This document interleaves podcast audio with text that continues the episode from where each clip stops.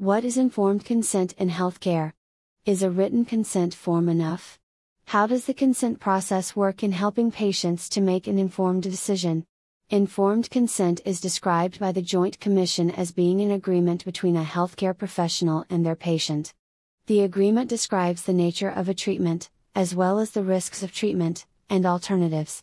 For people who have had any type of surgical procedure, they are most likely already familiar with the common signed consent form. The form, an informed consent document, describes the proposed treatment and how it relates to the patient's medical care. Surgical consent forms are often scary descriptions of the many possible negative outcomes that may occur. There are risks of infection, scarring, tissue damage, nerve damage, and even death. It is common for a surgeon to put the patient at ease, pointing out that many of the risks outlined in the form are rare. Yet, patients should still take the risks seriously, because medical treatment always carries real risks. The decision-making process should be taken seriously. Is verbal consent enough to meet the requirements for informed consent? Do doctors have a legal obligation to implement an informed consent process? Is it required for a healthcare provider to give the patient a written consent form? In the case of procedures, such as surgeries, an informed consent form is a legal requirement. Healthcare institutions hire legal teams to help design the forms to meet the requirements of state and federal laws. What about other medical treatments other than surgeries? Is a doctor required to provide informed consent when they write a prescription for medication? Laws regarding informed consent may vary from state to state, so if you are a concerned doctor, wanting to comply with informed consent laws, I recommend looking at your state's laws and consulting with a healthcare attorney. Legal lectures are a required part of continuing medical education for doctors, and informed consent is a topic that is usually covered in such lectures. When a doctor writes a prescription, they should inform the patient verbally of the risks of side effects and adverse reactions.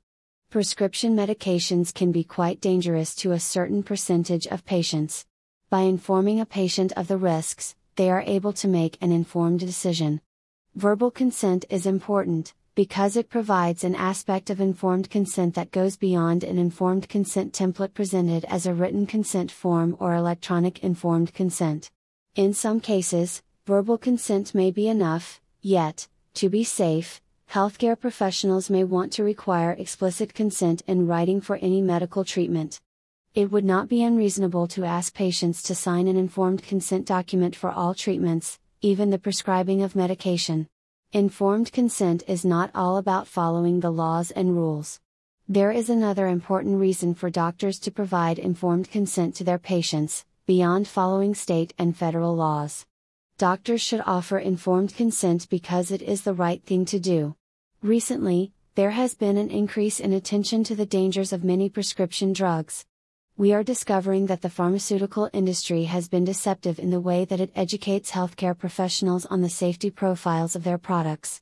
We now know that opioids, such as OxyContin, are not as safe as we were told by the industry two decades ago. The pharmaceutical industry is very involved in healthcare education and healthcare administration. Why were more patients not told of the addictive potential of OxyContin? Purdue, the company that manufactured the drug, presented false data to doctors, and to the rest of the healthcare industry. We are now discovering that many psych drugs used to treat mental health conditions, from benzodiazepines to antidepressants, are not as safe as we previously believed.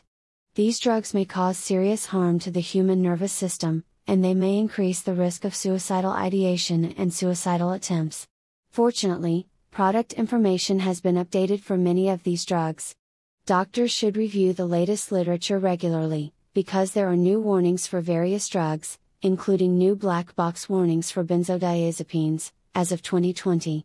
Should a doctor tell a patient of the risk of suicidal ideation and suicidal attempts that may occur if they take a prescription drug? I believe that doctors should have this discussion with their patients. Should a doctor offer informed consent for a medical treatment started long ago, by another doctor? Regarding medications, what if a doctor starts working with a new patient who is taking a benzodiazepine, without any negative consequences? Should the doctor recommend that the patient start a tapering process, reducing their medication with the intent of stopping it?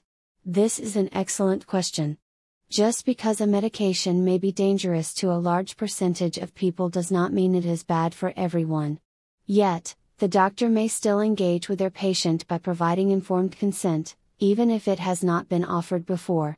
The doctor can explain that benzodiazepines are now known to potentially cause serious long-term consequences, such as toxic encephalopathy and akathisia.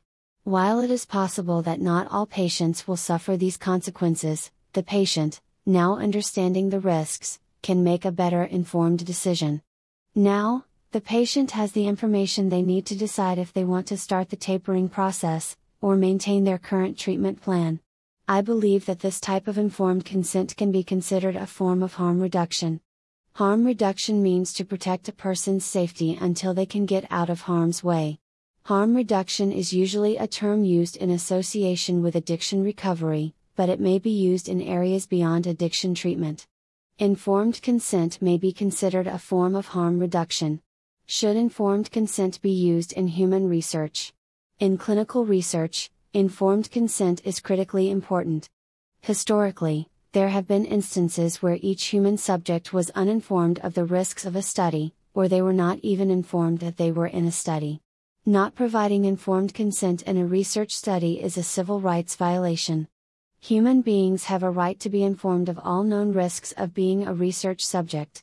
There are human research protections to protect public health and to protect individuals from being harmed by dangerous experimental procedures and treatments. A potential participant must be fully informed of all risks before agreeing to be a research participant.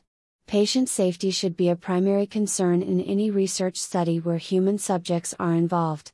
This is especially true with experimental treatments for diseases such as cancer, where participants may place unrealistic expectations on the outcome of a dangerous and risky experimental treatment. What if a patient is unable to make an informed decision on their own? Of course, there are situations where a patient is unable to agree to verbal informed consent, or to sign a written consent form. The patient may be unconscious, in severe pain, or they may not have the appropriate decision-making capacity for a variety of other reasons. In these cases, a legally authorized representative may provide surrogate consent. Informed consent laws do allow for a surrogate to sign on behalf of a patient who is unable to sign an informed consent document for themselves. People may want to make arrangements ahead of time to prepare for the possibility that they will be unable to sign paperwork for medical procedures in the future. The importance of such arrangements is not only for elderly people or people with existing health conditions. We never know when we might find ourselves in a situation where we are unable to make decisions for ourselves. If this situation arises, we will want to ensure that the person designated to make decisions on our behalf has our best interests at heart. Additionally, we would want the person agreeing to informed consent on our behalf to be a knowledgeable, educated, and discriminating person who will ask questions and not agree to unreasonably dangerous procedures. Designating a legally authorized representative is an important decision. Informed consent should be both verbal and written. In the film, Medicating Normal, a patient returns to her doctor's office to complain to the doctor that she was never told of the risks of her medication. She was on a benzodiazepine, and she suffered from a difficult tapering process and severe withdrawal symptoms.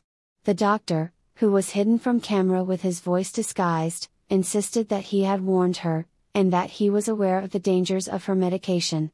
The patient persisted in complaining that she had no prior warning. The major point of the film, as intended by the filmmakers, was that informed consent is critical with the prescribing of medications. Patients should be warned of the risks before starting a medication. Patients trust their doctors, and doctors should take this responsibility seriously.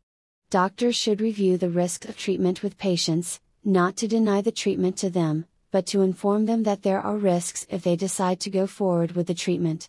Verbal consent is important, because when a doctor says something verbally, it has more impact than simply signing a form placed in front of the patient. Unfortunately, patients have a tendency to sign any form given to them in a doctor's office without carefully reviewing and considering the content. If the doctor explains the details of risks of treatment verbally, the patient will be more likely to think carefully, and make a proper informed decision. Written informed consent is also important, so a patient can be shown later that they did agree to the risks of treatment, if this is necessary. Should dangerous medical treatments be taken off the market, when they are proven to be dangerous? In some cases, medications have been found to carry risks that are considered to be excessive. These drugs are removed from the marketplace to protect patient safety. If this is true, why do drugs, such as benzodiazepines, opioids, S S R I antidepressants, and other dangerous drugs remain available? Should the F D A ban these drugs? While these medications do carry serious risks, they also have significant benefits for many patients. It would be cruel to not offer opioid analgesics to a person suffering from cancer pain, or other severe pain syndromes. Benzodiazepines are still considered to be useful for short-term use in certain situations.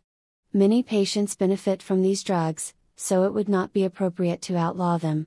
What we should do is provide better education about the potential dangers of these drugs to both doctors and to the public. Informed consent is the key to protecting public safety from dangerous medical treatments that are still highly beneficial to patients in certain situations.